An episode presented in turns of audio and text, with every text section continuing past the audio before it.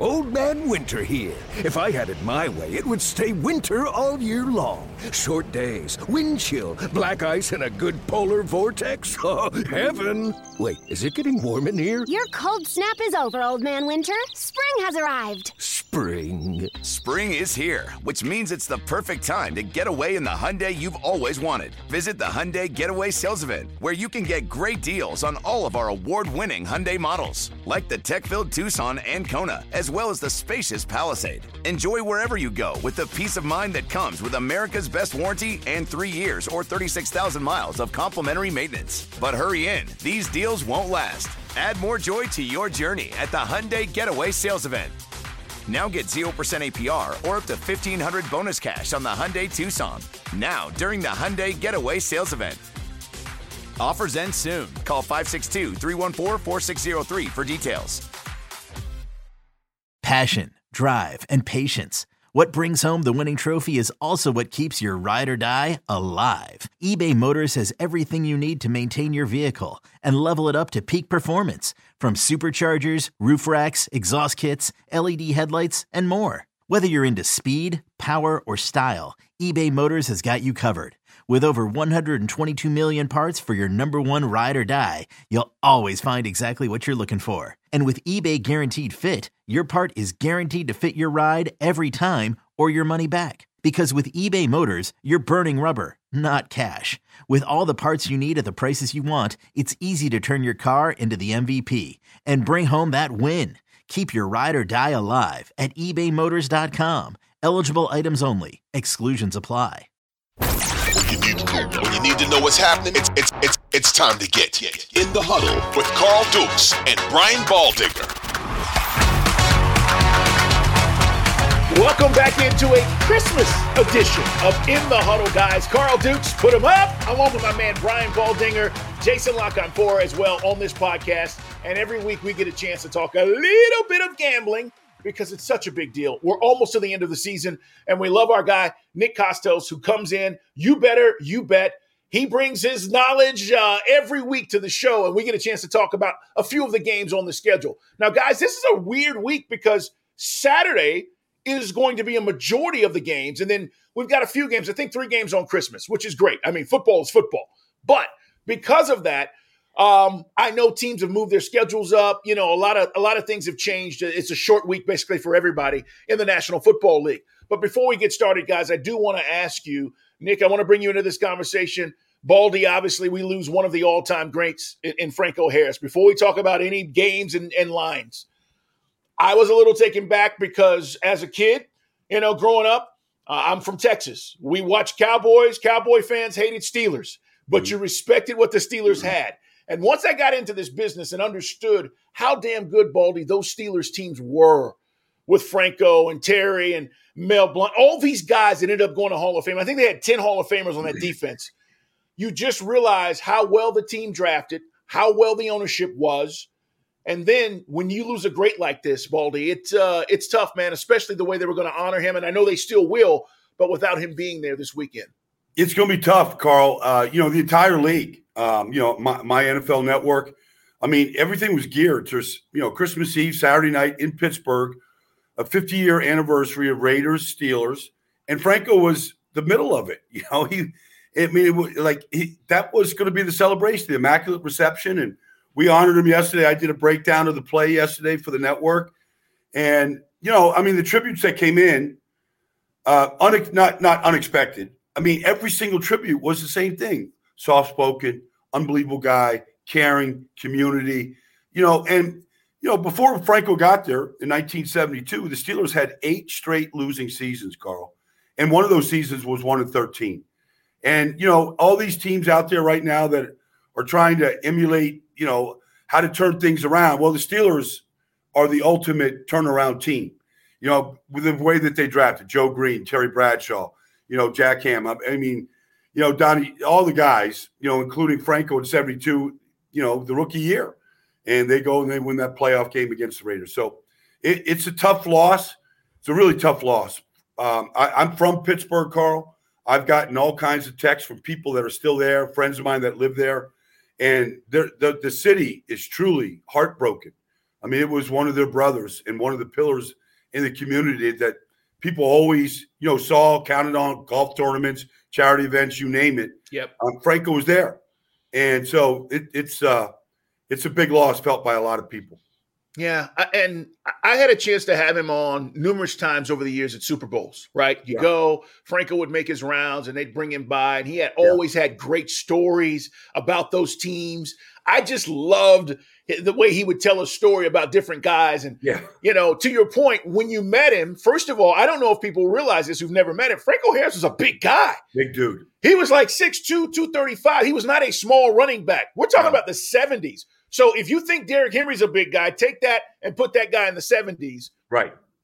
Exactly. Running against teams that were built to stop the run. And this guy still would break you off for 150, 170, which tells you how talented he was. So I'm with you, Baldy. Tough situation. Nick, you have any thoughts on Franco Harris before we move forward? Yeah, like I'm I'm 39 years old. I am a like lifelong diehard football fan. And I, I remember like my favorite time of year as a football fan was always around the holidays because at the time ESPN would run all those consecutive as we got towards the Super Bowl, like the half hour like mm-hmm. episode basically about the Super Bowl and about the game. And every year as a kid, I would sit there and watch every single Super Bowl all in a row consecutively. And you can't tell the story of the National Football League without Franco Harris. He's like an indelible part of NFL history. So anyone that whether you're from Pittsburgh, whether you're a Steelers fan, whether you're a football fan of a certain age, whether you're someone who's a little younger like me but like loves the history of the National Football League, it's a it's a gigantic loss for the NFL community. And again, like you can't tell the story of the league without Franco Harris. It just makes me think of like those great Steelers teams in the 70s and like the couple great Dolphins teams early on. And like the Raiders only won once, as great as the Raiders were, because the Steelers were in their way. And they got the Cowboys both times in the 70s. Just one of the greatest teams in the history of the NFL. And obviously Franco, a big part of that, and all the Hall of Famers on defense. Just uh, what a guy, like what a what a career, like what a life, and rest in peace to the great Franco Harris. Let's shift gears, guys, and talk about some of the games that we'll get a chance to watch. And uh, I, we've got some interest, interesting ones on the schedule. Nick, I want to start with the Bengals at Foxborough, three point favorites. Nobody's more on fire right now than the Bengals. Explain this number to me. Three points on the road against New England? Yeah, so it, it's it's a lot of respect, I think, for Cincinnati to be this big of a favorite on the road at New England. Actually, it feels like it's only a little bit, but like you factor in home field advantage for the Patriots, the way the Patriots lost the game last week to the Raiders, and this is my thought. Like I watched the Bengals Bucks game last week, and like Burrow racked up like the stats and had the touchdowns, and the Bengals won by double digits. Also, the Tampa Bay Buccaneers were addicted to turning the football over. Couldn't get enough of it. Five straight possessions. So I don't think the Bengals played like extraordinarily well on offense in the game. It was just Tampa's like, here, here's the ball on our 17 yard line. What are you going to do with it? And Baldy, you were on You Better You Bet on Wednesday. You called Joe Burrow an assassin. You're right because you give him the ball in those spots. He's going to make you pay. So, as far as this game is concerned, I don't want to give the Bengals as much credit as a lot of people are giving them for the performance this past Sunday. As far as this game is concerned, if the number is going to be three, Cincinnati minus three on the road, that number is fine. I make my projected point spreads in the NFL. I make Cincinnati a three point road favorite in the game. The spread is totally fine. Earlier in the week, it was four, it was three and a half. That's when I bet New England. So my thought is, is as we approach kickoff, I think people will have interest in Cincinnati and also not have interest in the Patriots after what we saw last week, as bad as their offenses looked. So, Mr. Dukes, here would be my betting advice. All wait right. until wait until kickoff. When Cincinnati goes back up to a three and a half point favorite, I would actually take the points with the Patriots. If Bengals win this game, I think they win it by three points. New England above three would be my bet in this game. I wouldn't be shocked if the Patriots won the game outright. Yeah, I mean, I think the, the Bengals are a better team. It's it's hard to watch the Patriots, quite frankly. I mean, you, you kind of they only can play one way. You know, it's it's run, run, run. You know, dink and dunk. I mean, there's just nothing explosive about the team. Defensively, they're a very solid team. You know, when you look at what Matt Judon and Josh Uche have done and can do, um, you know, they can they can help keep the score down. They play good good man coverage. Uh, they got these young corners, Marcus Jones. I mean, these kids are good young players, and they know how to they know how to defend. So I, I believe the score will be down. The weather will be cold.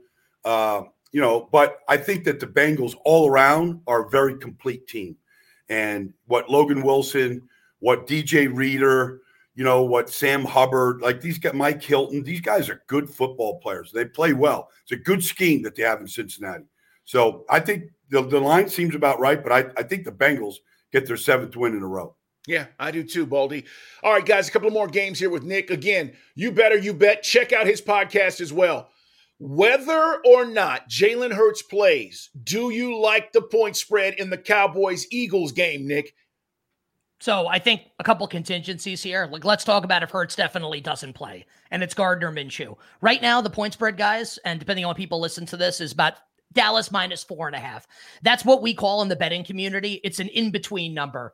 That's in between Jalen Hurts starting for the Eagles and Gardner Minshew starting for the Eagles. So the expectation in the betting market is likely that Jalen Hurts is not going to play. I think intuitively, logically, it makes sense. Philly's a forward thinking organization. They beat the Saints or next week or the Giants in week 18. They are the one seed in the NFC East champion and have home field. So the importance on this game, and you want to beat Dallas, beat your rival, obviously, heading into the postseason. They, this is not a must win game for the Eagles. I think they're going to hold Jalen out, even if Jalen's like kind of good to go here. I think it'll it'll be Gardner Minshew. And I, I don't know that for a fact. It's just my thought. Like I also thought Josh Allen wasn't going to play against the Vikings, and he did, or Herbert against the Jaguars, and he did. So if it's Gardner Minshew, the point spread's going to go up to at least six, like Dallas minus six in the game. Like that's what's going to happen. And if that's the case, and we get word that Philly's like going to play everybody else because would it shock anyone? Remember week 17 a couple years ago? Here's Nate Sudfeld against Washington. Like Philly does this stuff sometimes, right? Why wouldn't they pull their starters if the game gets out of whack in a game that they don't need? If we get word that Philly's trying to win this game and it's just Minshew and everyone else is going to play and they're going for the jugular, for four quarters to try and win. Dallas's secondary is in rough shape, man. Baldy, you did a great job detailing it on the on You Better You Bet yesterday. Why can't Minshew connect with AJ Brown and DeVonta Smith and Dallas Goedert? Back off IR for Philly was great last year when Gardner Minshew started. Um, so Philly plus six, that has to be the number. I'd be interested in the Eagles my man Dukes, if it's Jalen Hurts starting on Saturday night, the spread will close. Dallas probably close to a three point favorite, but not there. In which case, I'll have no mm-hmm. interest in betting the game because I don't know what I'm going to get from Jalen Hurts. Yeah. Well, I, I, live in the area, and Jalen's not playing in this game.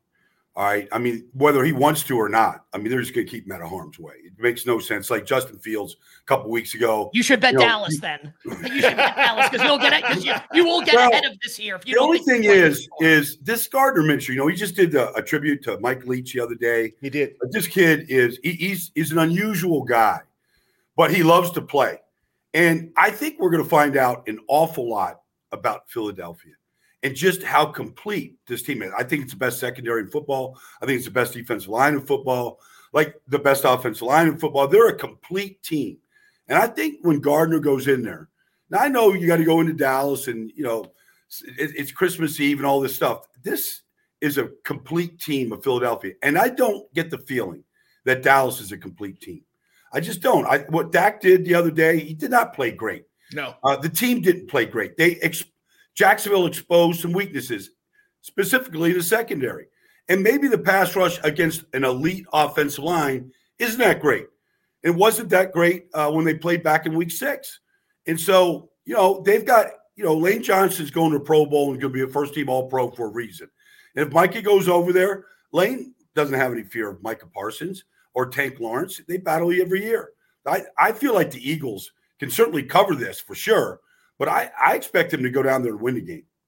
Presented by T Mobile, the official wireless partner of Audacy Sports. With an awesome network and great savings, there's never been a better time to join T Mobile. Visit your neighborhood store to make the switch today.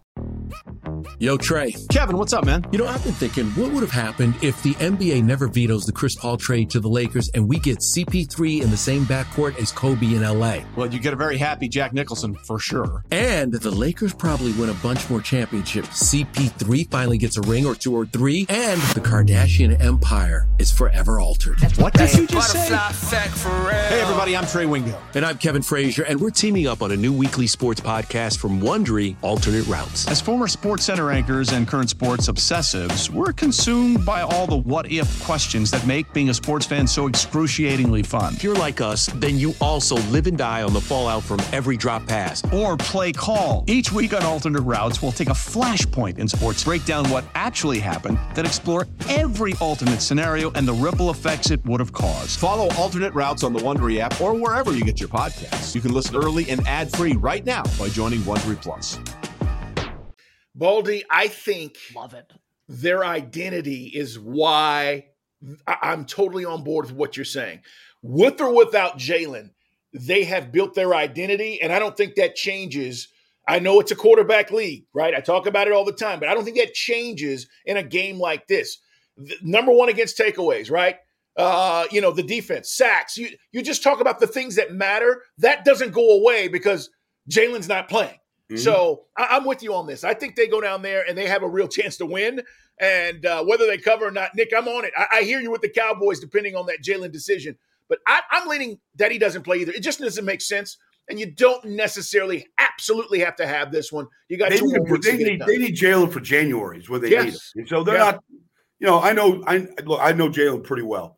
Like the, the kid has a great deal of bounce back, come back. He played with two bad ankles last year. Look what like, happened in Alabama coming back from that. The guy's unbelievable. Yeah, I mean, the guy's a warrior. But you know, sometimes Warriors need to take the day off, even if it's the biggest game of the year.